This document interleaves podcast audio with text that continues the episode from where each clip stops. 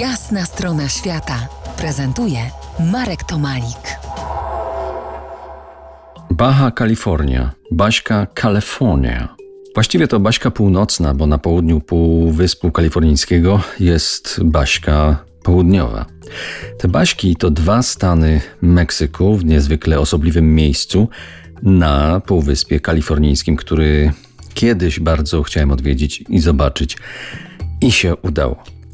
Zawędrowałem tam wraz z polską muzyką. Byłem tourmenadżerem grupy Ang i w ramach łączenia dwóch pasji, podróży i muzyki zorganizowałem dwukrotny udział grupy festiwalu Baha Prog, chyba największego festiwalu muzyki progresywnej Ameryki Łacińskiej, a może, może w ogóle Ameryk obu.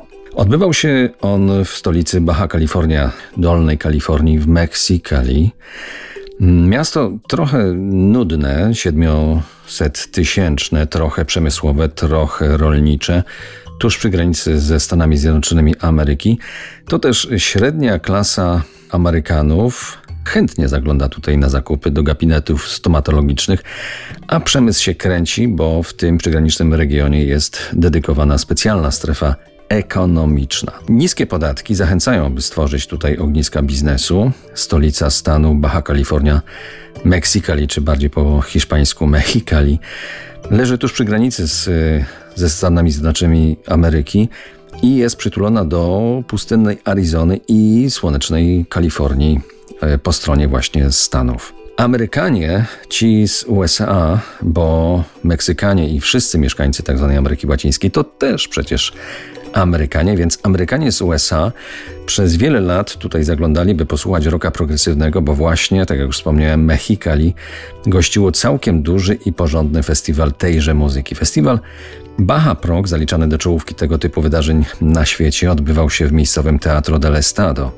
Nasze dźwięki uzupełniał plastycznie Michał Obiedziński, improwizując w czasie koncertu abstrakcyjne formy za pomocą e-pędzla, tabletu, komputera i rzutnika multimedialnego.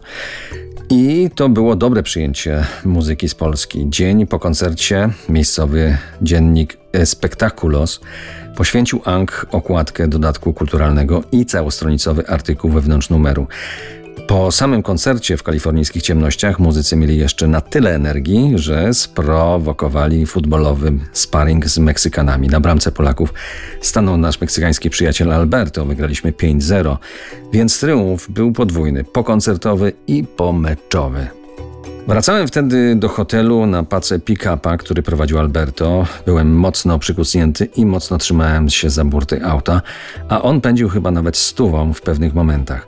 Kiedy wreszcie po półgodzinnej jeździe zaparkował gwałtownie, podniosłem się z przykurczonej pozycji i coś niemiłosiernie w kolanie gruchnęło.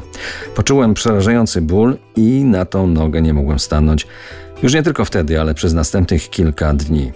Myślałem sobie, że to mnie wymiksuje z planów odwiedzenia Półwyspu Kalifornijskiego, ale już następnego dnia wciąż z bólem nogi zacząłem obmyślać plan, jak tam skutecznie dojechać i szczęśliwie wrócić.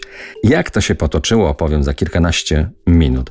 Zostańcie ze mną po jasnej stronie Baja California.